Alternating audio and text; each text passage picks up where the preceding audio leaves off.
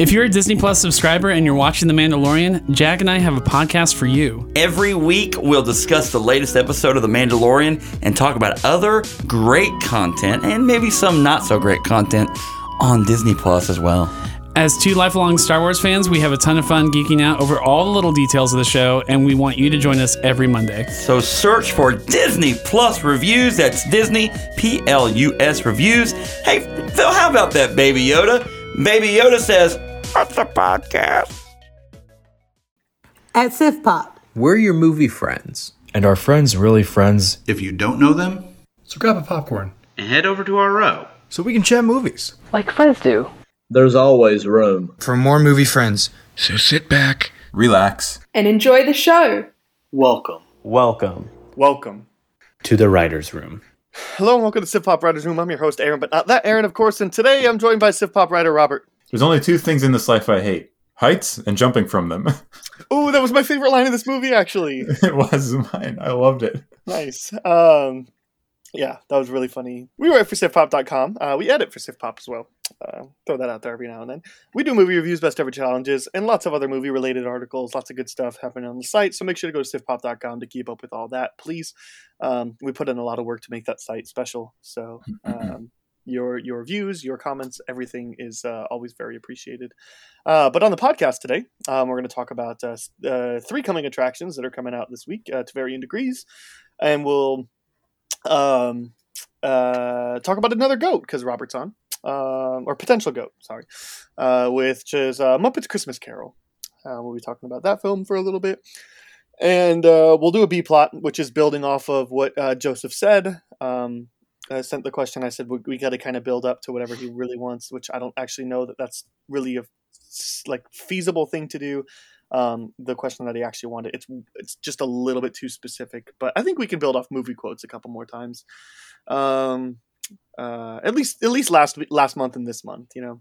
Mm-hmm. Um, uh, and we'll do a spin off, a quick recommender one from each one of us, uh, and we'll wrap up. But uh, first, um, let me get a chance to to let Robert talk about something. Robert, you and I were just talking about this on the Sif Pop family meeting, by the way. Um, uh, so kind of not not the newest thing, but in 2021, SifPop.com published over 200 reviews, uh, plus all the regular articles. Uh, as uh, as we did earlier, we'll pat ourselves on the back again. But how um, how do you feel looking at what we've done for the past year? Um, what's it? You know, it feels like uh, things it, it, things aren't slowing down because you know all these big exciting movies are coming out that are going to be awards mm-hmm. contending for the next you know three months. Um yeah. it's it's not there there's not really a movie off season. Um so at least for for editing and all that stuff. So um no. uh just uh your thoughts over uh the the past year roughly. Uh it's great. It feels good. Um it was fun. Like we we talked about on the patreon uh it was fun to add about a dozen people. Mm-hmm. Um, and we've integrated them nicely. I think everyone gets along well. We have great chats in the Slack, so it's good to see that at at the top of everything, we're building a good community of people who enjoy each other's digital company. Mm-hmm. Uh, some people in person company, mm-hmm. uh, so that's really fun. Uh, and I think we're hitting our stride just with the site because everyone is really comfortable. We have a good core group of people, maybe like 12 to 20 people who contribute regularly um, so it's great to have all of that happening. And um, for a while there, sometimes we would send out messages to be like, "Hey, there's still movies available for the BEC, trying to round out the top ten. But now there's no week where we don't have at least five honorable mentions. Sometimes mm-hmm. as many as like 10, 10 or fifteen even. Um, yeah. So it's it's really great, um, which is really frustrating since I've been making the articles with the with the graphics for the honorable mentions because oh. like trying to fit twenty things into one box. So uh, I try to do my best every time, and I also try not to like let things be bigger than other things if I can avoid it. But it, that is a good problem to have, you know. Yes. Um, yeah. Absolutely. If that's our biggest complaint, I think things are going well. So yeah, all in all, I think I'm really happy with how things are going over here at SifPop. Um, the only thing I think that could be better uh, would be my editing partner, but other than that, things are going well. Yeah, if only he actually, you know, did stuff. it was terrible. No, no, no. Great editing uh, partner. Aaron's great. Anyway, Yay, thanks. Um, sometimes I feel weird, like I feel like a clown being called an editor because, like, I think we we came on and we were gonna do like equal part stuff, but then we quickly realized like it would just be easier if you did all the text and I did like. So I do like the graphics. I, I import everything into Letterboxd, which at this point is usually like once a week. I just dump everything and it takes me like an hour. Um, so sometimes I feel weird being called an editor, but well, Blake's original title was managing editor, that's true. and I, I think I have the editor title like that's pretty fitting. And I think you have manager in there pretty well because you do a lot of scheduling stuff and talking to people. So There you go. A Robert and an Aaron make a Blake. Um, yes, yeah. with more uh, people, I will say. Yeah, no, it's been fun, and I've I've loved my personal favorite thing is getting creative with some of the graphics. Um, if when we're doing a BEC, uh, when first of all when, you're- when we're doing reviews, I just try to find something that's going to capture what this film actually is. Mhm. Um, which like my personal favorite image of this year was the Last Night in Soho one because it's not a screen cap; it's like this gorgeous pastel painting type thing. Um, I love it. Um, happens to also be a movie I wrote for, but um, uh, so but, that was all you. but I also love like trying to find uh, movies that when we do the BEC that accurately capture um, what we're talking about. So if it's like movies with a blue character, like making sure the blue character is in there. Sometimes that's Yeah. really hard for me to find. Um, sometimes that's near impossible to find. Sometimes it's just not a good you know image or whatever. So it doesn't always work out. Um, especially with some of these like you know like when we did mistaken identity like you can't really capture that um, so but but i've really Yeah. loved um, getting creative with some of them or sometimes i'll just dm robert in slack and be like i'm really happy with this image just because uh, like like borat was one of them um, i can't even remember what the image was but it was just like i love this borat picture I, it's the same way. I remember you messaging me about Borat. I don't remember exactly what it was. Well, and to some degree, I think it's some at some point when he's at the rodeo. Um, Hmm. But there's even some degree where I'll even just send Robert pictures and be like, I really want to use this for the graphic, but I know I can't. Um, Again, Borat. yeah. And on the rare occasion that I get to, um, on the rare occasion that I get to put the images for the BEC in the article before you, I love like leaving random notes in there. That's like, Hmm. here's a fun note, and like I'll literally write, here's a fun note, and there's like, um, you know, this movie is here, and fun story about this movie, like you know, and I'm, I can't remember any of the like specific examples, but um, because it hasn't really happened in a while. I've kind of right. been on top of it. I try to keep my schedule the way it is, but every once in a while, yeah. Well, and I try to get around to the BECs before Friday morning, but that's just not the way it's worked for the last like three months. So, uh, anyway, uh, I have one random question for you, Robert. Uh, What is that first thing that you drink when you wake up? I only drink water, so You're boring. so- some sometimes I'll have soda, or sometimes I'll have an alcoholic beverage, but. That, that one, the second one's definitely not the first thing I drink when I wake up. oh, you don't Uh, wake up to, to gin and tonic or No, no, not anymore. tequila? um, not anymore. I love cryptic answers. Like like whenever anybody asks me like, uh, uh, "Do you have any kids?" I'm like, "Not in this country." And, uh, so and that still could mean no, but right, and like, look, I'm not lying. right, exactly. But yeah, I sorry, I'm boring. I don't drink coffee or uh, juice or anything like that. It's just every once in a while soda or alcohol, but other than that, it's always just water. I uh, I need to get better about drinking water. Um, my morning drink has become uh, uh, coffee, but it's because like here here's the reason why I got into coffee. And like I'm far from a snob. Like I buy like the donut shop stuff that is like stuff that doesn't taste like coffee. Um, like my my favorite is like coconut uh, mocha or something like that. But I had this one last week that was like um, nutty caramel or something like that. It was really good, and I currently have like white chocolate mocha or something like that. Um, anyway, so I I, I don't like I still don't like coffee. I'm not a snob, but I started drinking coffee again because uh, it's one less thing that isn't soda. And I used to drink so much soda. Hmm. Um, I still do for a while, but it's it's just one less. Now I put sugar in my coffee, and I I was definitely gonna say, is this so, decaf coffee? Because how much, how different is coffee from soda in terms of how good it is or how bad it is for you? um, for nutritional, if you if you drink it black, um, better. okay. Um, I, I think it's when you add cream and sugar and all that, but it's just like I don't I don't actually know. Um, like if it if it is, but it was just it's one less thing that isn't soda. yeah. Um, because I'm I'm trying to kick it. I've bought uh Uh, well, I'm not trying to kick it. I'm trying to curb it. Um, I don't Hmm. want to give up soda. I just want to give up more than two sodas a day. Um, so, uh, Yeah. So I'm trying to do whatever I can. And honestly, best thing that's worked out for me is I bought a Cirkul bottle, um, C I R K U L, and it's um, they're not paying me to say this. Um, I wish they were, but they're not. No free ads. Um, it's a um, uh, it's a water bottle that like has an infusion pod built into it, and they're actually really good. Mm. Um, like they have a fruit punch pod, and it's all zero calories and zero sugar. Um, and so I um, like their fruit punch one actually tastes like red Gatorade.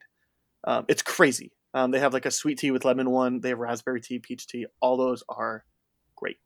Um, so that's been the best thing to help me. Um, you know, dr- I'm I, I'm drinking water. Uh, maybe that's maybe that's a good random question. Is that water? Like if you add a Mio to a water, are you still drinking water or no? People know. debate me this all the time, right? because isn't soda just carbonated water, car- carbonated flavor water? No, well, I'm, no, I'm willing to say that that's different, but I'm saying if you change, my argument is if you change the nutritional value of something, then you've changed it, and um, you know, so so coffee versus coffee with creamer is different, um, and a water with a lemon in it is not different, and a water with an infusion pod that has the big thing is no sugar Mhm. and no calories. Like it's still a water. Now it's artificially flavored water, but I'm still drinking water. Uh, my sister-in-law has a master's degree in nutrition, so next time I see her soon, I'll ask her and I'll get back to you next time we record. Cool. I'm counting on it. All right. Um, Hope I remember. I love it. Um, uh, well, that's enough of that. Uh, let's talk about the Matrix. Okay, now, uh, Matrix Kingsman or Tragedy of Macbeth? Which one do you want to kick it off with? let's go by my my uh, typical way. Matrix is first in the notes. All right, uh, Matrix. This is coming out uh, December 22nd. This will be a um, HBO Max simultaneous release for the first 30 days, as well as in I theaters. forgot about that. Uh, you forgot about that. I forgot that it was on HBO because I I'm just looking for biggest screen I can. Yeah, I mean that's fair. Um, this is not one that I care to see um, in uh, um, at home on my Mhm. first viewing. If there's anything I could do about it, um, this is Lana Wachowski coming back. Uh, it used to be the um, Wachowskis together um, did the first three. Um, this one's just Lana. Um, Keanu Reeves returning. Uh, Carrie Ann Moss returning. Um, I think that's really the only big return. Oh, Jada Pinkett Smith. I think she was in the original trilogy. I can't quite remember. Um, that sounds familiar. But we got return. Uh, we got newcomers uh, to the franchise: Neil Patrick Harris, Yahya Abdul Mateen II, um, uh, Christina Ricci, Jessica Henwick, and uh, big surprise for me, Jonathan Groff, who's still in in a undisclosed role. Um, that one's a big surprise to me. Um, uh, Robert, um, have you gotten around to seeing the the Matrix movies yet? I know you wanted to before this one came out. No, I still haven't, but I will. Uh, I think this weekend. Um, we're recording this a couple. I don't even know when this episode comes out, but we're recording Uh, this early. Thirteen days from now. okay, so we're recording this way early. Uh, so this Yay, weekend, Christmas season. yeah, I will be hopefully watching them all. Uh, now, so I guess maybe this this question more goes along the lines of like how like are you excited like are you actually excited to watch this franchise or is it just like because it's so ingrained like so I guess for your for this coming attraction your scale really should depend on the franchise as a whole right Yeah, Like, yeah. not necessarily this one individual movie is it like like are you actually excited to watch these or is it just kind of like I should watch these Well, I do want to make it clear. I have seen the first one. Okay. Um, I'd thought Uh, but I wasn't positive yeah, I have seen the first one, um, and yeah, I'm I am excited to watch them. Uh, the thing was, if I'm remembering correctly, I watched them sometime in high school. Uh, my parents were fairly strict with what I watched in high school, so I watched the first one with my mom and my brother, and we liked it, and we wanted to watch the second one. And does the second one open with like nudity? Is like is there yes nudity? Yes So my mom had us turn it off, and I never saw the second two because of that. Um, now I'm an adult; I can watch whatever I want. So that's I like. I wanted to watch it back in high school ten years ago. Uh, I still want to watch them now. And the trailer for the new one looks great. Like I didn't see the second trailer just released. I haven't watched it. I don't want no, me to. neither. No, Um, me neither. That, that first main trailer is great. I've seen it a million times in theaters now, and just that song, that feeling, yeah, I'm I'm super excited just because of that, and, and I want to see what it's all about, um, like the, the franchise leading up to this. So yeah, I'm very excited. Yeah, um, so I've seen all three films. I've seen the first one more than any of the other ones. I think I've seen the sequels two, maybe three times each. Um, they're better than people think they are, and I think that's like people have come around onto them. But it was just like when they came out, it was like they're nowhere near as good as the originals. So obviously, um, you're gonna hate on them a little bit. But I, but I think there there was a little bit of like once people realized what they actually were, and they were never going to be as good as the original. Um, I think people have come around. It was just a very stark reaction at the beginning um, that people are now like, hold on, like they're not awful. Um, and uh, so I, I think they're better than people think. Uh, but the first one is a like top ten movie of all time for me. Yeah. Um, at least as it currently stands. So uh, I, should be no surprise. I'm opening weekend here. Um, are you are you that high or are you a little lower? Uh, it honestly just depends of my schedule, but like you know, divorced of all that, free of all that, yeah, I'm, I'm opening weekend. Nice. Yeah, and uh, I'm with you again. Uh, biggest screen possible. Um, I'd love to go see this in an IMAX screen. Um, uh, I'm even if it means I needed to wait a couple days. You know, if if opening night is sold out, like you know, um, you know, I- was gonna say even if I needed to travel, but I'm already you know, 45 minutes away from the closest IMAX screen. So, Hmm. um, yeah, um, biggest screen I possibly could. Um, honestly, this is one of those movies I wish and even would think it would be worth it driving over to Chicago and seeing this in Navy Pier's IMAX screen, which is woof is a big boy. So, um, yeah, that I, I like that's I want the biggest possible screen. Uh, I'm here for this. Uh, I love everything. Uh, I love how I love here. Here's stark difference between. Um, this is weird because I haven't yet recorded the episode with Alice. That's tomorrow, but that episode will come out earlier than this. so I'm saying like here's like so here's the comparison between like Spider-Man and this, right? I feel like I've know everything about Spider-Man No Way Home, and I've not been diving into everything. I know nothing about this Matrix movie. Everything has been cryptic. Um, you know, Jonathan Groff is doesn't have a character name listed here. Um, all, there's a lot of these characters uh, that are listed here that are like it's just like the analyst for Neil Patrick Harris or whatever.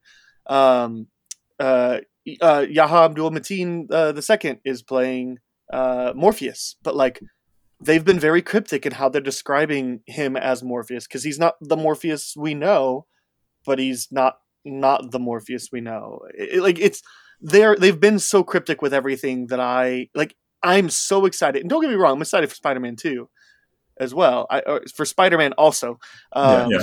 but uh, uh, but at the same time, it's like this is a completely different level of excitement. Um, you know, just based off of the announcements and the past history, I'm would be more excited for Spider-Man, but like I am more excited about Matrix um, because there is so much that I don't know. It's almost like uh, um, like like Cloverfield did a great job of this too, right? Like with being very cryptic in its marketing and kind of getting that hook and being like, hold on, like I got to go see this and like getting me to the point where it's I don't know how you could be mildly interested in this movie and be okay waiting after opening weekend to see this Yeah, unless it's like something to do with your schedule. Like right. I got I got to have my answers now. uh, Warner Bros. has uh, marketed one of their big movies well this year, at least, because part of the reason people didn't like like had problems with Dune was this is only half a movie. If only they had said part one, then they would, you know.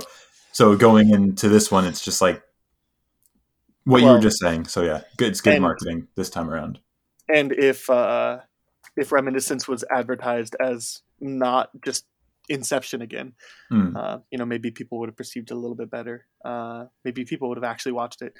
Um and uh um trying to think of, uh, of any other big ones they've flopped this year. Yeah but yeah dune's a big example. Yeah.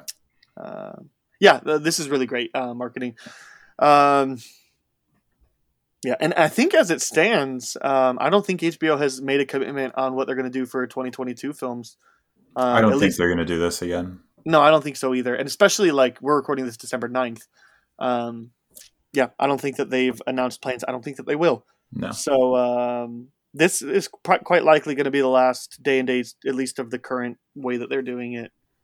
um, for HBO Max. Uh, I'd be surprised if they don't have something, but um, I, I would be surprised if they just. I wouldn't be surprised if they just change it to. It'll hit HBO Max like between theaters and Blu-ray or Hmm. something like that. Um, you know, I say give give Blu-ray a small exclusivity window, but say like you know 30 days after the Blu-ray comes out or whatever. Um, you know. Anyway. Yeah. Uh, very excited. Um, well, by your logic, we should talk about the Kingsman next. Unless you had other thoughts on me. No, no. Kingsman is next in my notes. So let's go. Perfect. Uh, this is a prequel movie for the Kingsman franchise, uh, written and directed by Matthew Vaughn. A couple other um, screenplay um, credits on there as well. Mostly uh, Mark Millar, which the comic book uh, he makes the comic book that's based off of the Secret Service, um, and uh, Carl Gad Gad Gadjusek. Um, that's definitely pronounced wrong, but uh, this is a prequel. This takes place in uh, the World War One era, in the early years of the 20th century. Kingsman agencies formed to stand against uh, Cabal. Cabal, that's a word I've never seen. Uh, plotting a war to wipe out millions. Um, Ray Fiennes, Gemma Arterton, uh, Rhys uh, Ifans. Hopefully, I, I, again, I don't know. Sorry. Uh, Djimon Hounsou, uh, Matthew Goode, um, Charles Dance in here. Um, a little bit of uh, um, uh, Game of Thrones, Lannister, a little bit of uh, Dad, Daddy Lannister, uh, and Daniel Bruhl apparently also in here to to somewhere to some extent. Uh, what about this one, Robert? Uh, again, out of your own free will, um, uh, nothing else matters. Uh, opening weekend. Oh, by the way, should be noted this is coming out um, December twenty second as well. This is theaters exclusive, so uh, your own free will. Opening weekend. Wait for a matinee, which you can rent it at home. Streaming service you already pay for, or are you not interested? Uh, probably matinee because I never saw the second one, and I watched the first one during college with my roommates, and I remember falling asleep just because I was tired from college, Mhm. uh, not because I was bored. But but this one looks fun enough, and I enjoyed what I was awake for with the first one. So Yeah. uh, yeah, I'd go see it because I have one friend who I go see, you know, action type movies with, and I haven't seen anything with him in a while, so I got to get together with him. Yeah. Uh, I'll be right in matinee with you as well. Um, I like this franchise a lot. Um, I I like the second movie better than the first, which is uh, I, I think a lot of people think that one is slightly better than one, but they're both good movies. Um, I I really like the first movie, and I love the second movie. Um, they're both good. I still like both of them a lot, um, but they're there's something special about that second one. Um, I, I'm really interested to see where you come down on it because uh, there's a lot of these franchises that you come to late. You're you are like, hold on, you guys are all wrong. Like with 007, you guys, you guys told me Quantum of Solace was a bad Mhm. movie. Yeah. Like so, you know, and there's that's that's not an uncommon thing um, for you to have different reactions to, to movies that people have been saying for the, for the past long time. So Well, I'm not sure I'll be able to watch the other two before I watch the new one, but if it's a prequel, I don't really like. My guess is you doesn't don't need to. me. I wonder if there's like a post credit stinger that sets up because they are apparently still making a Kingsman three, Hmm. which I like. Welcome. Like I'd love for this to. Um, after when the second one came out, they announced this movie, three and Kingsman three and four, as well as a Statesman spinoff, which are introduced in Kingsman two. Uh, so they like we're gonna make this a whole cinematic thing, Hmm. and uh, look, I, I want it all, especially like as long as Matthew Vaughn's behind it. That's the that's the kicker. Yeah. Um, this has had a troubled production. Um, I think it was originally supposed to come out like two, three years ago. Uh, it got pushed back. Part some parts to COVID, but a lot of it was just kept on getting pushed back because reshoots and whatnot. Um, and as much as you would think, the more that they tamper with it, and the more that they try to make it perfect, that that would uh, that that would help. It typically doesn't. So No. Well, I like Ray Fiennes a whole lot. Um, he, I always like him, no matter what he's in. So, I I would go see it if only for him. To be honest. Sure. Um, okay, and then on to Tragedy Macbeth. Um, this is a uh, Christmas Day release. Um, this is Apple TV Plus, so um, I don't think they typically do theater releases. I think it's just straight to Apple TV Plus, right? Uh, that sounds right. because they didn't do that with Finch. Um, Yeah, but I'm wondering be- because this is a big Oscar contender. Mhm. Um, I don't know. I think it's just going to be Apple TV Plus. So Coda um, must have played somewhere if it's getting award talk. I mean, maybe it got. Uh, well, I think it plays at like indie theaters, but I don't. I don't think it's like advance. I don't think it's like this December 25th reflects that. I think it's this will be on Apple TV Plus Christmas Day. hmm Um, so, um, anyway, this is uh, Joel Coen um, adapting uh, Macbeth, um, starring uh, Denzel Washington, Frances McDormand. Um, A lot of Brendan people. Gleeson's in there. Corey Hawkins uh, was in the Straight Outta Compton and in the Heights. Um, Oh, I didn't know he's in that. uh, Stephen Root uh, is in Barry, among some other things. I love Fuchs. him. Oh, uh, what's his name from Harry Potter? Dudley from Harry Potter's in here. Harry Melling. Oh, yeah, yeah, yeah. I don't recognize his name, and yeah, now that I'm looking, he was in something recently that like because he, He was- slimmed down. What was? He was in uh, the other Coen movie, the other latest Coen movie for Netflix, the Western anthology one. Oh, the Buster um, Scruggs. Got no, I was thinking of the old guard. Um, but Oh. yes, he was in Buster Scruggs. Well, I didn't see uh, the old guard, so It's worth a watch. It's fine. that was the Charlize one. Yeah. Yeah. Uh, let's see. Synopsis for this is uh, a Scottish lord becomes convicted by a trio which is that he will become the next king of Scotland, and his ambitious wife supports him in his plans of seizing power. Uh, Robert, I gotta be honest. I didn't check out a trailer for this one, but it's kind of been intentional uh, because after Foster wrote his review, I'm like, I just want to see this movie as soon as I can. Um, and uh, yeah, I it's kind of intentional, but I would have watched it had I done proper show prep. But you know me. Um, Yeah. Slacker. No. Um, yeah, I'm excited to see this one. I was at my local indie last night. Um, and it's always like I'm holding or crossing my fingers, holding my breath for whether they'll get some of like the, the movies like this that may or may not hit theaters or, you know, stuff like that. And they had a poster up for Tragedy of Macbeth. So I'm very excited to go see this in theaters. Um, I'm interested to see how the story is going to change because Denzel is playing Macbeth, right? And Denzel's what, 60? yeah, yes, he's playing Lord Macbeth, and Frances McDormand playing Lady Macbeth. Uh, Denzel Washington is Born in uh, 1954. So 54. That's almost 70, isn't it? My math's not good. Yeah, it's 67. I, I don't know. I didn't go to a real college. Uh, I went to Bible college. Uh, we didn't study numbers. um, Isn't, wouldn't you study numbers? Study only most mean, of the yeah, books of the, the- Bible? numbers is boring, man. Um, Anyway, Yes. uh, I'm just interested to see because Macbeth is like the character in the play. I'm pretty sure he- I haven't read it since college. I'm pretty sure he's a young, like 20. I think that's right. Yeah. Character. So I'm, I'm just interested interested to see how the story is going to go. That's all. And I think is this the one, or is it Hamlet that um, Rosencrantz and Guildenstern are the are dead? Or the I think that's, Hamlet, right? Hamlet. Yeah. Okay, that's the one I'm more familiar with. Hamlet. Um, I'm not at all familiar with Macbeth. Um, I have never read the play. Um, I think my only thing with Macbeth is that I think The Simpsons did a Treehouse of Horror where they um, recreated Macbeth. I think they did like three Shakespearean ones. I think they did Macbeth, Hamlet, and something else. Um, I have uh, I have no clue what to expect because I've never seen. So uh, so I don't know. Like, is this just an adaptation? Is this like an alternate telling of you know? I, I think this is just an adaptation. Um, like I think this is just telling that story. There's got to be some altercations, though, if you're saying because you know Denzel Washington Frances McDormand aren't young anymore, Right. um, at least not you know super young. Um, so um, yeah, I I'm really excited for this one, uh, for sure. Um, look, Coen attached, great. Um, Yeah. Washington McDormand attached, great. Um, some of the other act- actors we mentioned, actors and actresses we mentioned, great.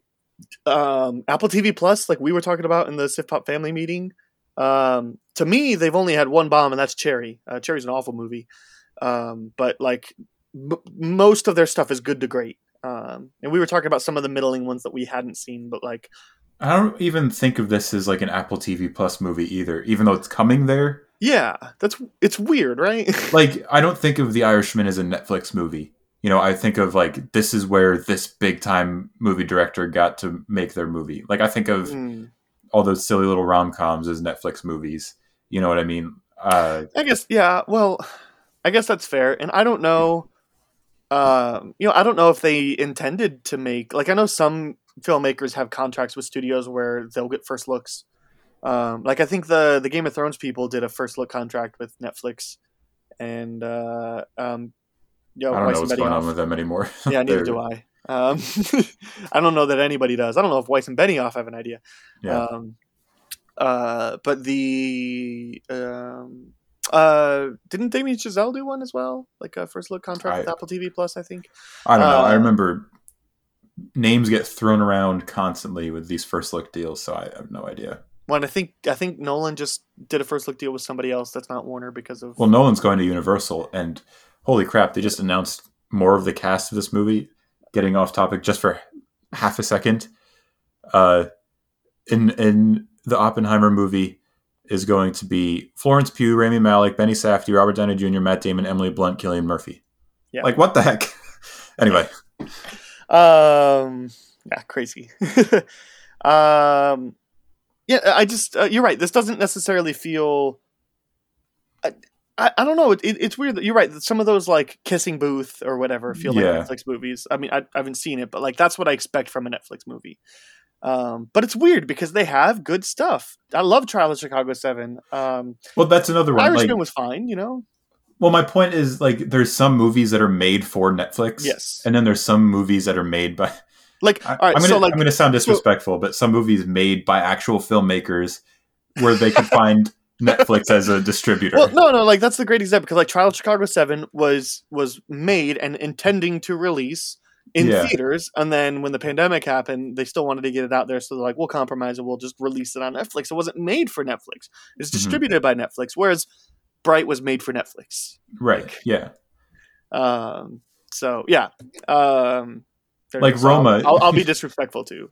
you don't think of Roma until all the boys I've loved before in the same thought. You know what I mean? It's I mean, like- I do, but no, no, um, yeah, uh, yeah, and say, Anyway. I mean, but like, but you, at least Apple TV has a good track record, you know. yeah, yeah. Um, Uh, But I look. At, all I'm trying to say is I look at the track record of Coen, uh, Washington, McDormand, Gleeson. You know, all of that before Apple. Anyway, yeah, that's true.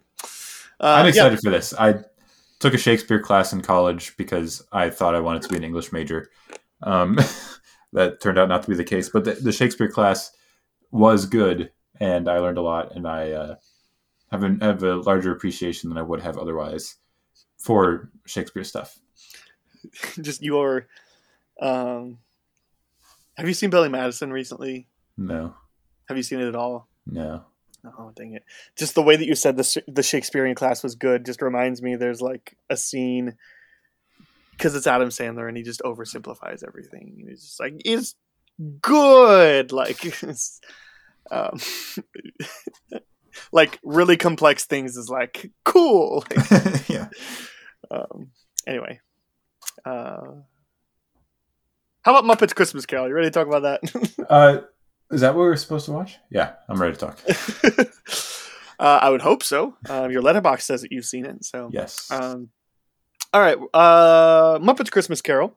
Uh, this is uh, available on Disney Plus, by the way, if you're interested in checking it out. It is a 1992 film. Um, the um, it's, it's a Christmas carol, carol with Muppets. That's your plot. Uh, as far as why this might be considered a goat, uh, it's got a 7.7 on IMDb, which isn't quite high enough to crack the top 250 of all time.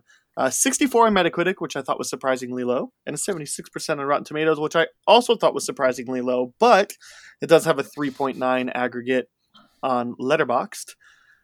Um, I, I, uh, it had box, bo- uh, modest box office success, uh, 27.3 million uh, in the states.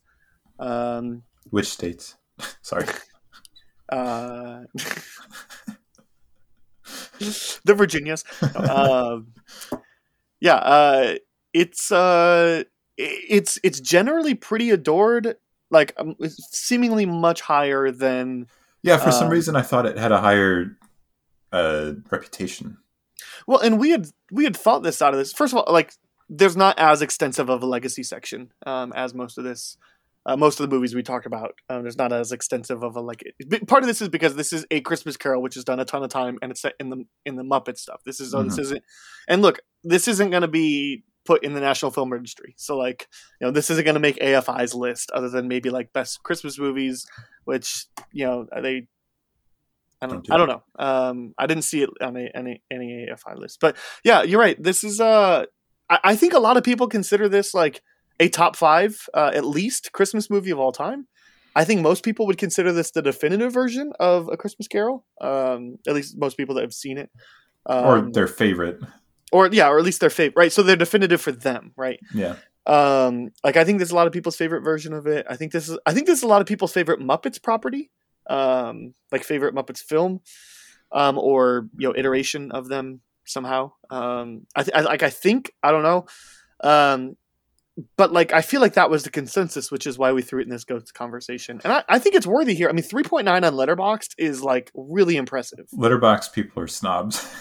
right? yeah. like so that's the thing like if it yeah and, and looking at the bell curve or you know what like there- it's not a bell curve but it's like this tops out at um, right about four stars but like there's a really respectable amount of five stars like Mhm. five stars is the second highest rating that it gets and there's next to no two and a half stars or below like i think Letterboxd is maybe Yeah. the best way to to kind of see what people actually think about a movie Well, what film Um, people our age think. Yeah. well, right, yeah. Well, film people our age, but even just like Letterboxd accounts for critics and other people as well, and IMDb is a bunch of trolls, and you know, so is Rotten Ro- Tomatoes. Rotten Tomatoes is what it is, and Well, we uh, should say our criteria for choosing goats has always been like one of us hasn't seen it at least, if not both of us hasn't seen it, and we try to do it themed.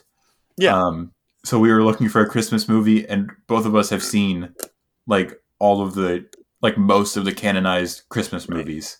So which I which I think would be fine to revisit. You know, something like It's a Wonderful Life, especially if one of us hasn't seen it in several years or whatever. But but yeah, for the most part, we do try to keep these. Um, one of us, at least one of us, hasn't seen, if not both of us. And so that's kind of how we, you know, this this met this was the first one that kind of met both of those criteria. Sure. Well, and then the the other thing is like we're we're also not trying to get you know hundred percent on Rotten Tomatoes. Like, sure, if it if it comes across cool, but like, Yeah. you know, I, I feel like just in general, pop culture consciousness is what we're going for. Um, Mhm. So, um, I think this qualifies. So there's a little bit of your history about this. Um, uh, Robert, I'm curious, uh, what's your history with Muppet stuff, like in general? Um, and had you seen this movie before, or was- this your first time? I'd never seen it, and I my my history with the Muppets is that I know they exist, and I know Kermit and Miss Piggy, and I feel like maybe I watched some stuff as a kid, but like not ex- excuse me, not extensive. Well, this so this is the interesting thing about this, though. Right? Like, I'm, I was born in 1995. You were 96, right? Mhm. Yeah. So like, I feel like there was kind of a little bit of a Muppets gap there. Like, this was 1992. I don't know if they were just making movies or whatever, but like, I remember Sesame Street was much bigger than the Muppets. Um, yeah, And I, watched a lot of remember Sesame Street. uh, I remember a couple of Muppets movies. The ones I specifically remember, which I couldn't tell you anything about, I just know we had them and I'd seen them. There was uh, Muppets in Space was one of them, and uh, Muppets um, Take Manhattan. I think were the two that I remember. I don't know that I've ever like necessarily even seen any of them. Those were just the ones I know we had around. But um, I, I- think Muppets maybe had a little bit of a like missed a little bit of a generation or I, I don't know like it- but they seem to have been like constantly like a part of pop culture consciousness i mean kids today are going to grow up with the muppets you know they're Mhm. always making kind of like looney tunes like they're always making new stuff of this Yeah, um, so yeah um i don't have much history with the muppets either. Like i said i and i muppets in space was the one i remember more thoroughly but i think muppets take manhattan um, we owned. I would doubt that i've seen that one. Um, I owned the the two re- most recent live action movie, uh, the Muppets and the Muppets Most Wanted, which I hear really good thing about the the Muppets, the one with Jason Segel. I hear really good things about that one, and I hear pretty mediocre things about the one with Ricky Gervais. But like, you know, mediocre Muppets is still better than a lot of things. Um, and as somebody with not a lot of history, I'm wondering if I'll like it more than most people. So, um, People, the more the more history you have with a property, I feel like the less likely it is you're gonna like a new one. Right. Right. So, yeah. Um, so that's a little bit of uh, my history, our history. Uh, we got to rate this thing. Robert, Muppets Christmas Carol. Did you like it, love it, hate it, dislike it, or think it's just okay? I'll say high side of like it. Me too. Yeah, it's really good. Um, for like, it wasn't until the movie started that I was like, I don't know how much Muppet like baggage I need to have to enjoy this. I was like, hopefully, there's not. There might have been like a lot of inside jokes about like this character normally acts this way and they're doing their thing, and I just like didn't get it. But Sure. It's fun. It's charming. It's a Christmas movie. It's Christmas Carol. That's always a great story, no matter who does it. Um, the music was a lot of fun. I have the that opening song, like "Here Comes Mister Humbug," that's like in my head right now. Mhm. Uh, it's a lot of fun, really funny. Yeah, it's just great all around. Michael Caine, I didn't know he played Scrooge. First, I didn't realize there were humans in it. Um, so I thought it was going to be like Kermit is Scrooge. Yeah, me too. Me. Uh, and then Michael Caine comes across the screen like the name, and I'm like, oh, what a what a delight. yeah, yeah, exactly. So then I, yeah, it was fun. Yeah. Um let's see. Uh I uh, yeah, I, I was wondering the same thing too, but I feel like I know the characters enough, um, or at least the idea of what the characters are supposed to be enough that I was like surprised at how much I, I could figure it out. Hmm. Um, so like you know, I like I knew the drummer character obviously, um, and and the two hecklers, um, which by the way, th- them as Marley and then making two Marleys was like delightful. Yeah, Um, and I really liked their song. Um, I think it's Marley and Marley is the name, or Marley The- Marley. real quick, the the joke with the drummer was great, where he just hitting the triangle. yeah, that was great. Yeah, I really liked that. Um, but I don't know. There's also an element too of like I do confuse this with Sesame Street a little bit, like, Hmm. like because I was sitting there like, oh, is Oscar the Grouch going to show up? It's like, wait, nope, never mind. That's Sesame Street. Like, you know, it's just it's one of those things. They're both puppets. They're both like primary target is young kids. Um, Sesame Street probably a little younger than the Muppets, but um, you know their target audience. But I was just like, I don't. I, it's been a while since I've seen any of them, so Mhm. you know, and I, I'm not going to confuse Big Bird and, and Elmo for Miss Piggy and Kermit, but um, but yeah, the, seeing Michael Caine in the credits, and that was like, oh, okay, and then seeing him play Scrooge, I'm like, that's inspired, like that's perfect, yeah, like it's really, really great casting. Um, so did you like him? yeah. I I always like Michael Caine. Um, even in like Now You See Me, where it's just like a nothing role and he's phoning Yeah. it in, it's still fun. I, I like those movies anyway. But yeah, Michael Caine's always great. So um, I really liked him in the beginning and the end, but I didn't know that I bought his transition. And I, I don't think it's a him problem. I think it might be a pacing problem, like a movie problem. You know, it's a brisk 85 minutes, and like they're because they add music. Um, it's a musical. Um, the original Christmas Carol isn't, uh, so it's a book. So like I, that kind of eats up some of your runtime. So you have to kind of expedite some of the stuff, and um, it, it, this movie's not made for a 26 year old. So um 26 year old in 2021 you know?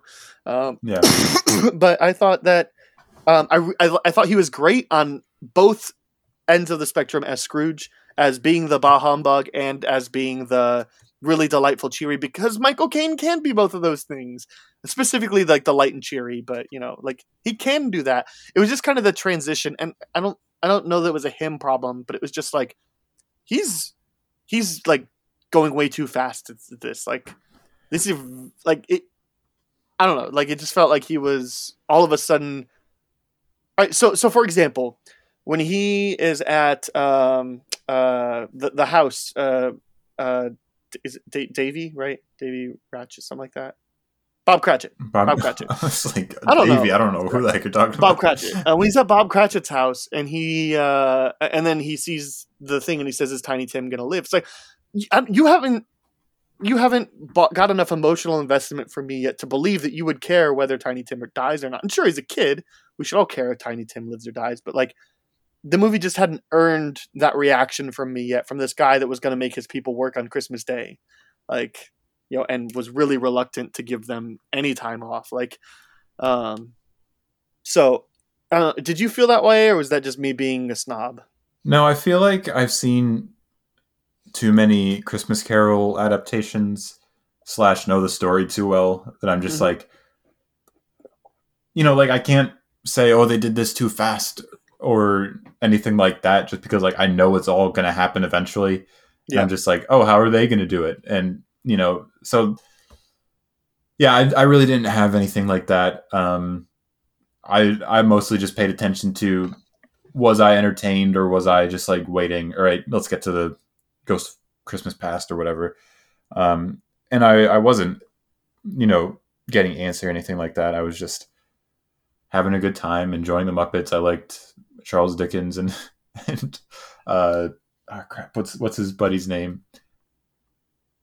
Um. Oh, I don't. I.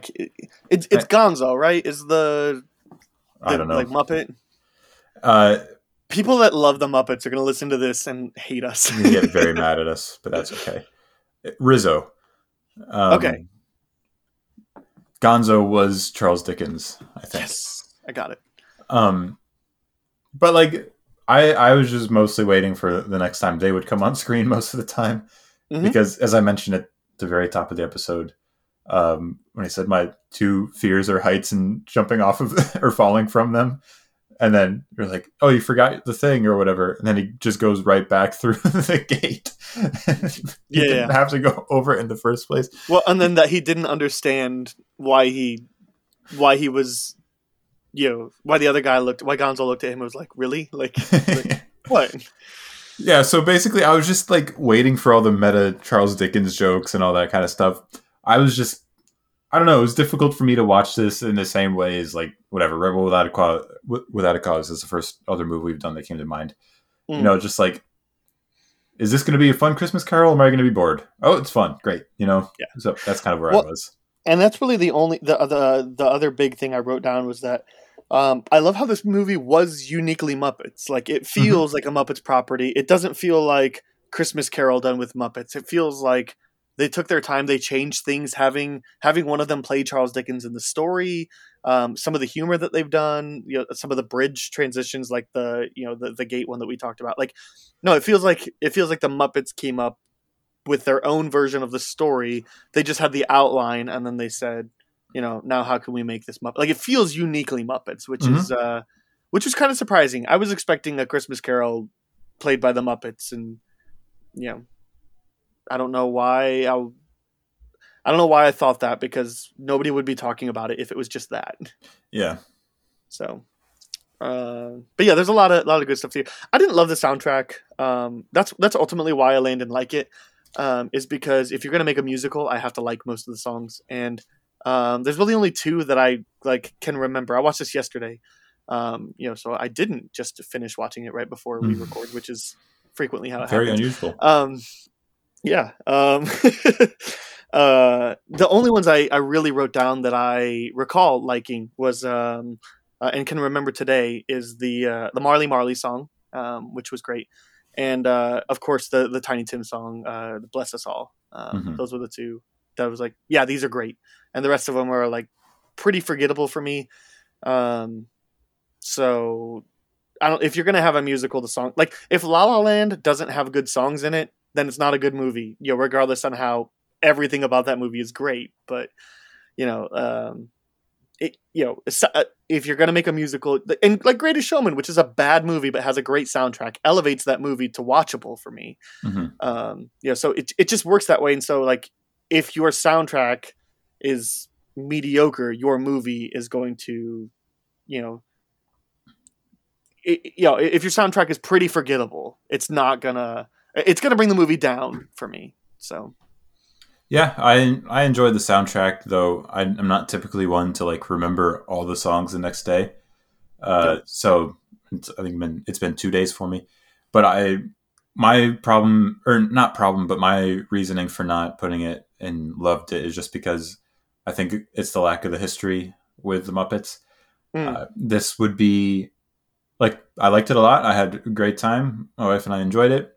She likes watching Christmas movies around Christmas time, so she Mm-hmm. was down and she enjoyed it just like I did. Um, I'll See, my wife loves Christmas stuff around Christmas time, but doesn't care at all about the Muppets. So she was like, "Eh." I was like, "Really? Yeah. Alright, whatever." my wife doesn't care about the Muppets, but she was like, Christmas movie, Christmas Carol, why not? Uh, Right. So yeah, I'm just like, I'll watch it again if someone says you want to watch Muppet Christmas Carol. I'll be like, yeah, why not? But it's like I don't have the history of the Muppets to uh, throw this in a yearly rotation, and it's not like like Miracle on 34th Street is its own thing. So that's why I'm saying that's why I said Sure. last year I'll throw it in my yearly rotation because I really enjoyed that. What was the other Christmas movie we did for Miracle on 34th Street? Um, it wasn't Uh, Nightmare Before Christmas because that was Halloween. Um, I don't know. I just can't remember. Um, I know we must have done two, but Miracle on 34th Street is the one I remember because that was such a good movie.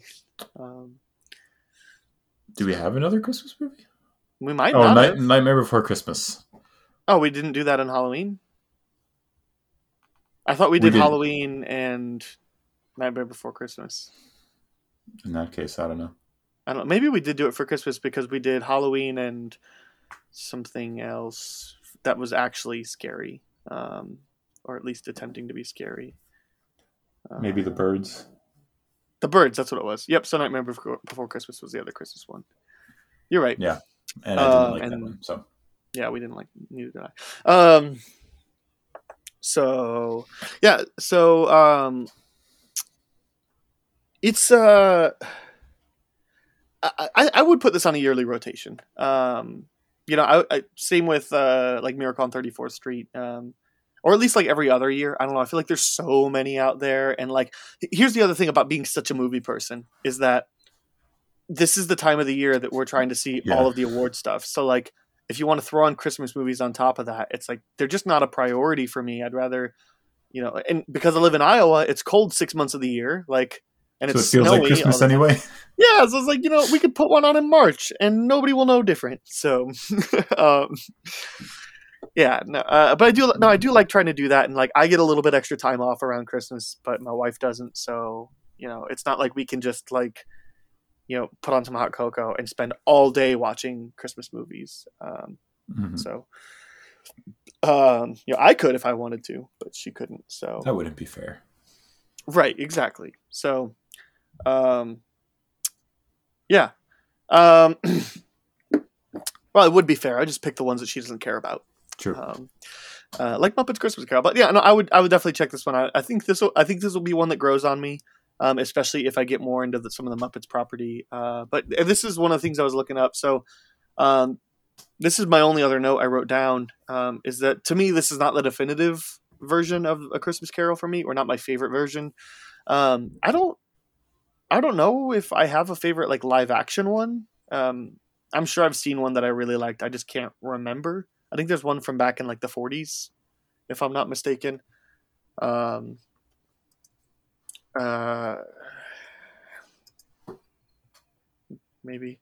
Um, I, I definitely didn't see the Jim Carrey 2009 animated one. Mhm. Um, apparently, Guy Pearce and Andy Serkis are in a 2019 one. No way. Um, I mean, there's a 51 version and an 84 version. One of them has George C. Scott and uh, Frank Finlay. and One of them has Alastair Sim, Jack Warner, Reginald Owen, Gene Lockhart. That's the 1938 one. Probably, probably one of those three I've seen and really like. Um, you know, I, I, I don't know for sure. 7.8 8.1 uh, the 51 1951 one that's probably the one i've seen the 1951 version um, yeah Alastair Sim looking at his IMDb picture he looks familiar in that so I bet you that's one I've seen uh, so I would still say that would be like but that's you know live action but even like the one that I have the most history with the one that I personally love the most is Mickey's Christmas Carol the 1983 short because I grew up with that one. You know, if Mhm. I'd have grown up with Muppets Carol, maybe it would be different. Have you seen this Mickey's Right. one? I probably have. That's the thing. Like, I feel like I know the story so well from like different cartoons doing it Right. that I don't know which ones I've seen. Well, so the Mickey's one has um, so Scrooge McDuck plays Scrooge. Um, Mickey Mouse is Bob Cratchit, and then um, Goofy is the um, uh, ghost of uh, Jacob Marley.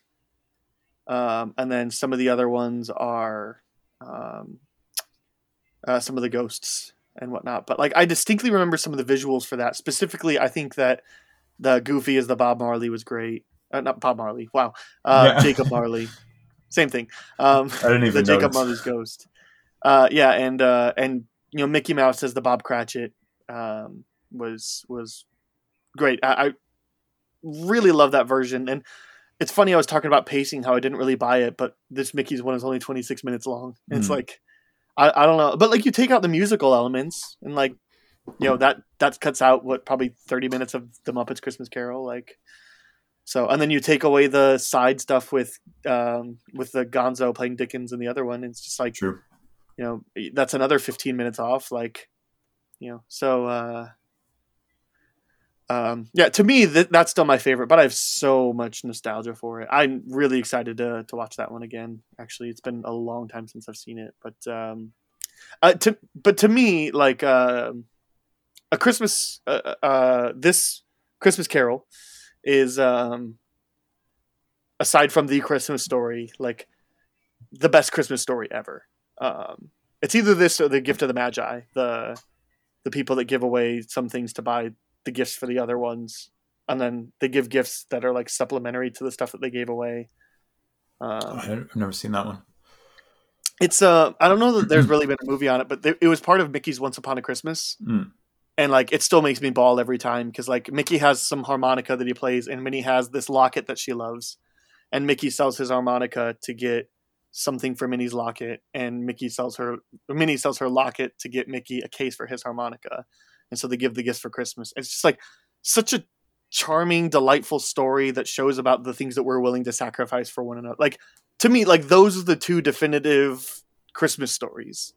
Um and then you know d- after that you can throw in whatever else you want. It's a wonderful life is a new Year story not a christmas story but um you know uh anyway so like a christmas carol is for sure a goat um do you have any other notes about the movie or are you ready to classify this one Uh, yeah, I'm I'm ready to uh, say it's a goat. Okay, uh, I would too. Um, uh, yeah, I'd for sure say it's a goat. Um, not not a not a greatest not a goat with an asterisk, right? A Because I for wouldn't Christmas say movies. yeah, I wouldn't say this is one of the greatest of all times, but this this is worth putting in the semi semi regular rotation for Christmas movies for sure. Yeah. um, this is among the greatest all time Christmas movies for sure. Um, so um, if we're assembling a Criterion collection, sure, I'll put it in. Um, there's that. Yeah. Uh, where does this fall on your list? I think number nine is where I had it. Uh, yeah, number nine behind Good, Bad, and the Ugly. I have this at. Um, oh, I had this a little lower. Um, wow, twenty. That can't be right. Um, I'd say twenty-two. Um, so maybe I'm more towards the middle of loved it, liked it, but like I have this behind Doctor Strangelove and His Girl Friday and the Conversation and the Sting and all that. But I do have this above Butch Cassidy and the Sundance Kid. Um, and uh, some of those other ones. Uh, yeah, uh, it's middle of the line, but like middle of the list is still a good movie for this list. So Yeah. uh, yeah, that would be where I'd put it. Um, oh, oh, you know, it's it's a good movie. Um, and it, like I said, I think it'll grow on me over time. That's that. Um, let's see. On next month's goats, we're going to be talking about Casablanca. Um, we'll have uh, one of the new writers, Blake, joining us. That'll be fun. Um, yeah, Casablanca. Um, Fake Blake. not fake Blake, new Blake. New Blake. Um, new Blake. Um, he'll be joining us, and we'll be talking about that uh, the end of next January. So there's that.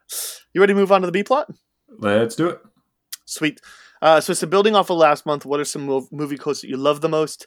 Uh, not necessarily ones you quote a lot because of humor, but movie quotes that you just simply love um, for whatever. So I'll give you a little bit of a caveat. Um, a lot of the ones I pick are because of the context. A lot of the quotes I pick are because of what's going on around them um, visually or because of an editing style or whatever.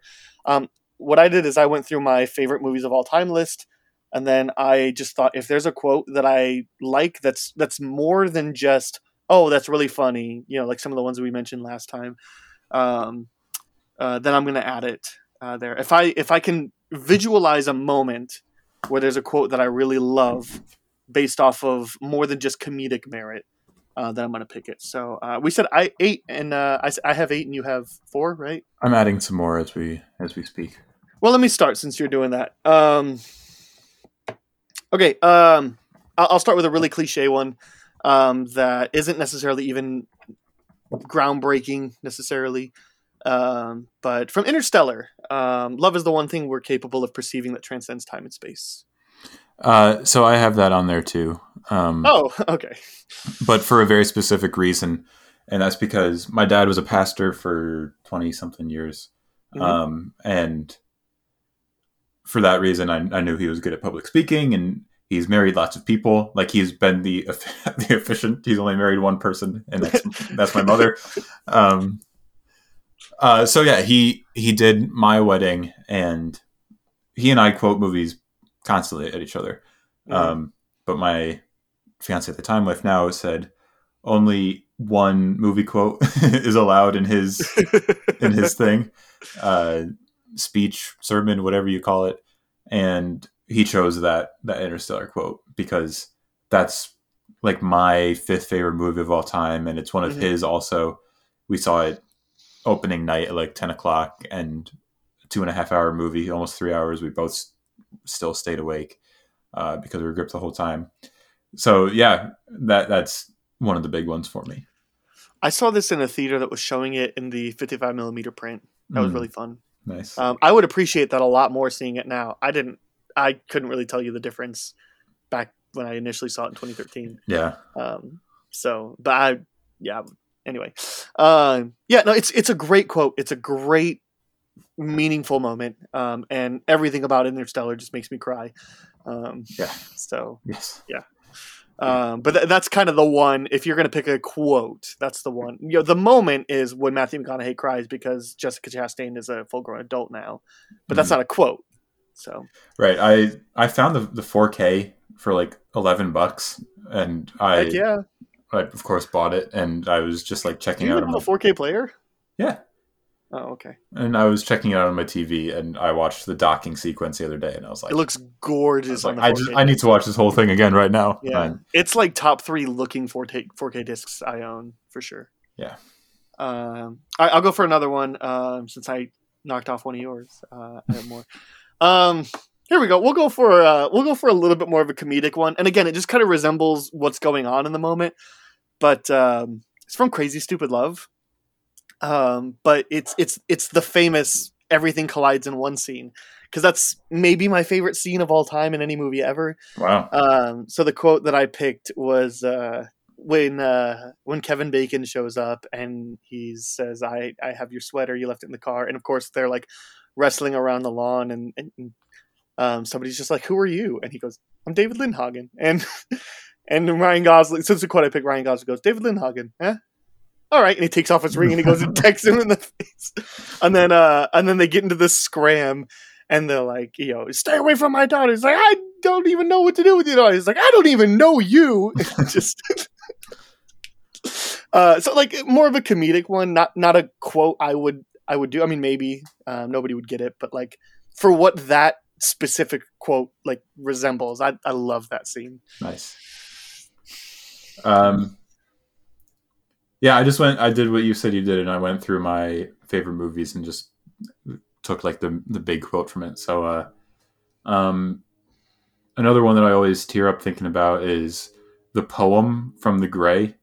The one, Mm, yeah, once more into the fray, into the last good fight I'll ever know. Live and die on this day. Live and die on this day. Um, out of context, it's not really great, but in the context of it, it's one of the most moving movie moments uh, for me. I thought about I thought the same thing for Eternal Sunshine of the Spotless Mind, but I didn't put it. But like when he's reading the poem. Oh, oh yeah, yeah. Yeah, yeah. Um, I'll go with another like relatively cliched one, but why do we fall, Bruce? So we can learn to pick ourselves back up. Hmm. Thought it was great. Um, and I promise not. I think that's the last Nolan one I have here, so we're good. Um, but yeah, that's great. Uh, these aren't in any particular order for me, but uh, just want to throw that out there. From Shawshank, Yeah, mine, mine neither. from Shawshank, hope is a good thing, maybe the best of things, and no good thing ever dies. Yeah, I love that. Um, from Star Wars, Rogue One, uh, we have hope. Rebellions are built on hope. Uh, again, not necessarily a great quote, but for what that moment represents, um, love it. Do you have a lot of rebellions in your life? No.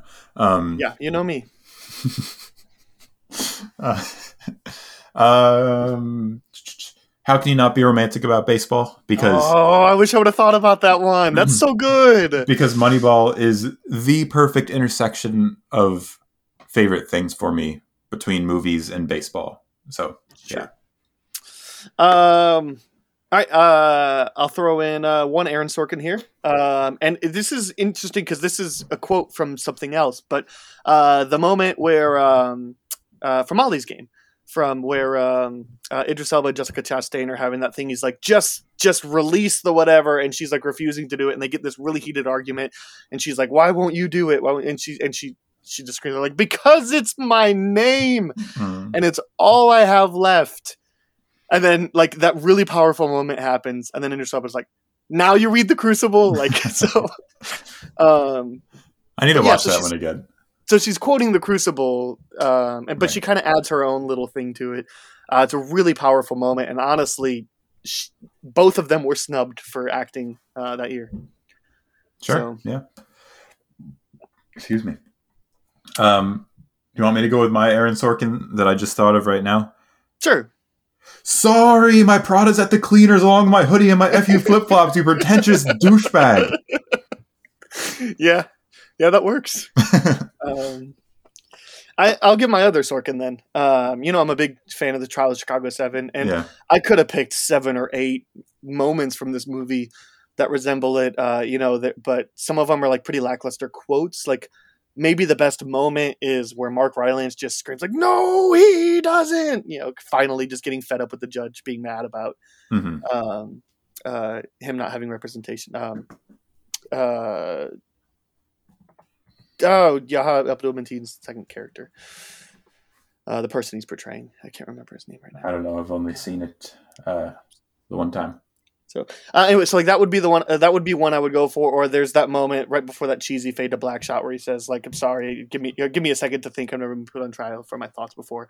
Uh, the one I went with, and again, this is a combination of like what this what this means, the way it was edited, all that, but um, there it's interspliced with telling the story, and then um, Sacha Baron Cohen's character Abbie Hoffman doing stand up at college nights, and he says, "60s outside the bar."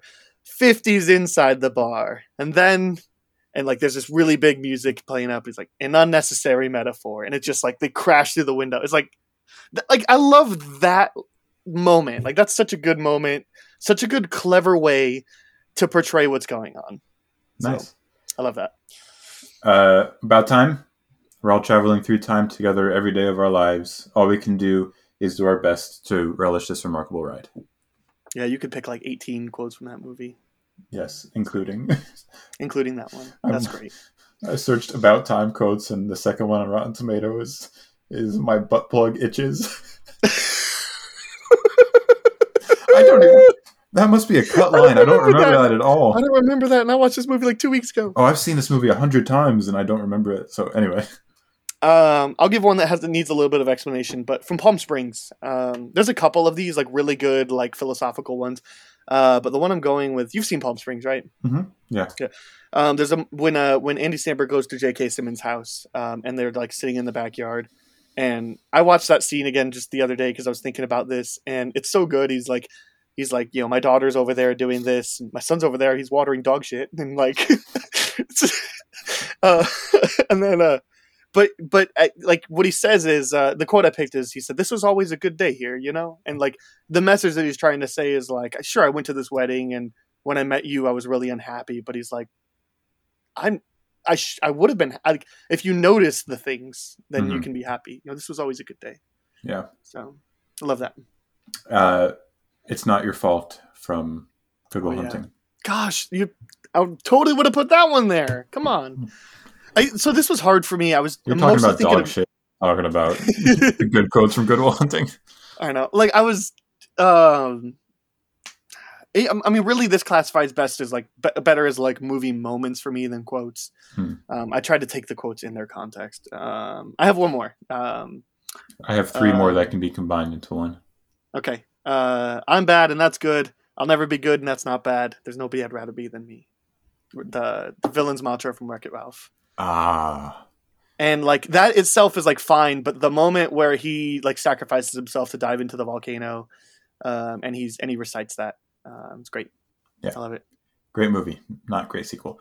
Um, I'll, I, I like it but I, I hated the sequel. Um, my my favorite lines from each one of Lord of the Rings. Um, all we have to decide is what to do with the time that is given to us from Fellowship of the Ring. Mm. Um, pretty much Sam's whole speech at the end of Two Towers, but specifically, there's some good in this world and it's worth fighting for. Uh, From Two Towers, and then Return of the King. No, the journey doesn't end here. Death is just another path, one that we all must take. The gray rain curtain of this world rolls back, and all turn, turns to silver glass, and then you see it. White shores and beyond, a far green country under a swift sunrise. So yeah, yeah that's great uh, and see and this is the difference between movie quotes and movie moments which means i did this wrong because moments would have been the you you kneel to no one like you bow to no one. Yeah, you bow to no one sorry here i am messing up your favorite thing yeah. Come on, um, what do we do?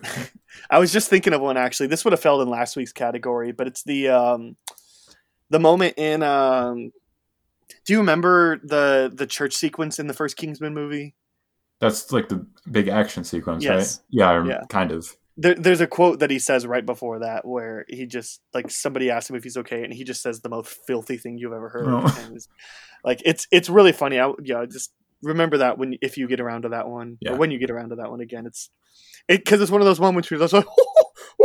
like and then you're giggling and then and then all of a sudden they activate the chip and he just goes off and there's this big mm-hmm. oner where he's just demolishing people in a church it's great uh yeah that was fun. I think i think we can play around with these a little bit more these movie quotes type of things. Um yeah and honestly even if we go back to just which what are ones that make you laugh i mean we can, we can Yeah, just keep on doing that for a while. I could just keep a rolling tally for that week. yeah pretty much. Uh well let's move on to the spin-off. Uh robert what's that one thing in any area of pop culture that you really want to tell people to check out or to stay away from? Well, let me ask you something. Did you know that there's a new Spider-Man movie coming out very soon?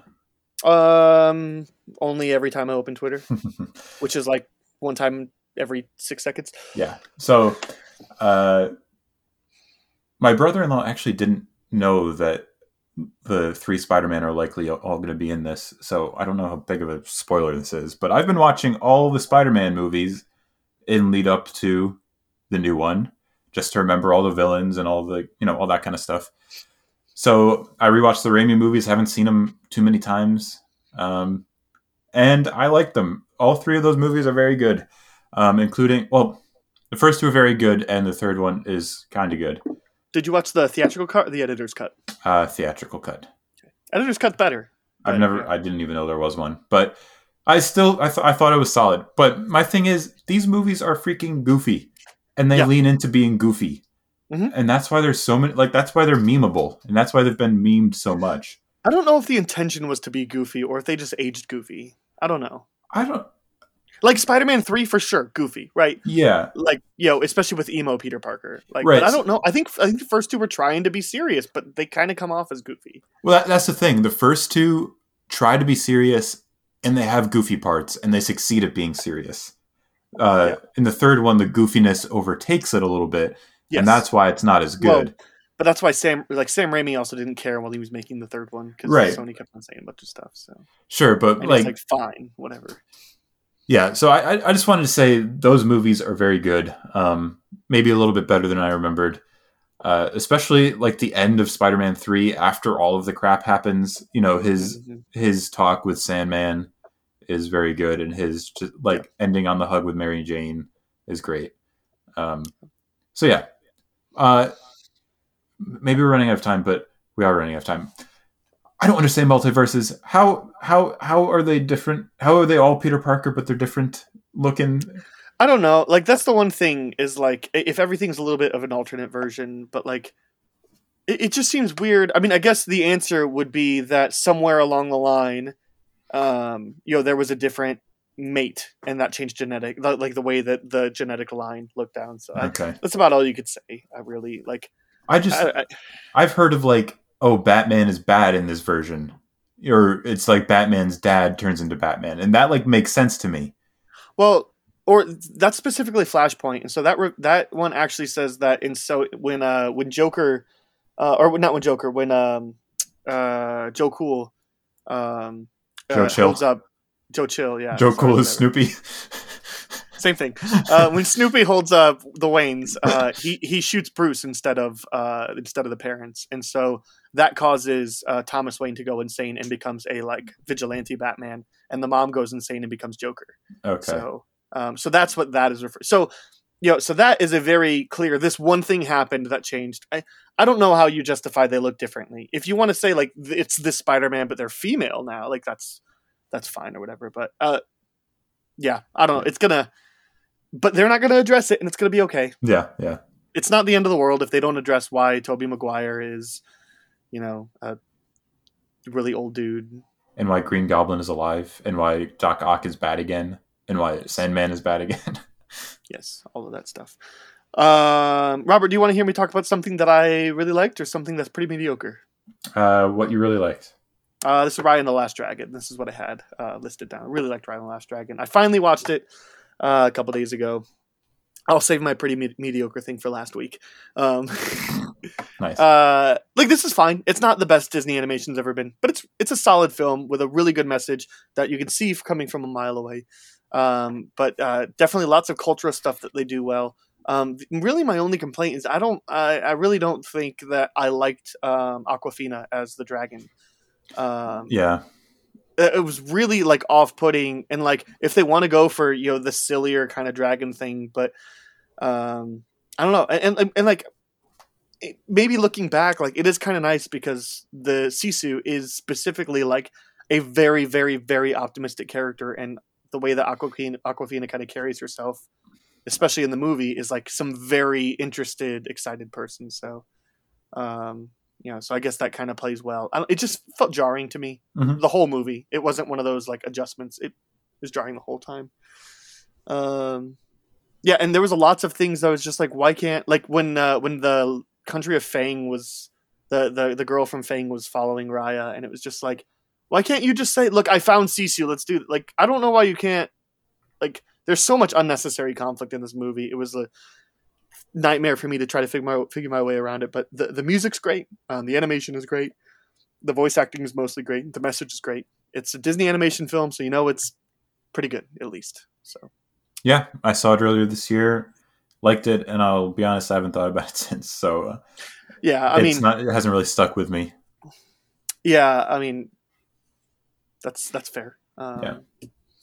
that's very fair uh, it's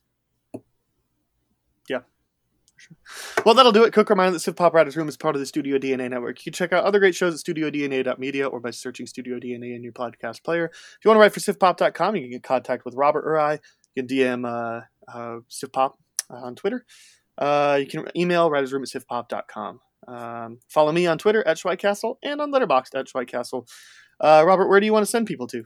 Uh, Twitter at underscore Rob's thoughts. Twitter at underscore Rob's thoughts. Uh, thanks for hanging out, Robert. Like I said, next month we're going to do Casablanca. Um, that'll be a lot of fun. Um, and uh, next week I have uh, Matt and Ian on to do a nostalgia uh, episode.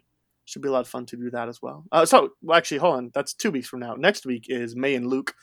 Uh, we'll be talking about uh, the 2022 releases that are coming out. That should be a lot of fun. Um, it's always a lot of fun.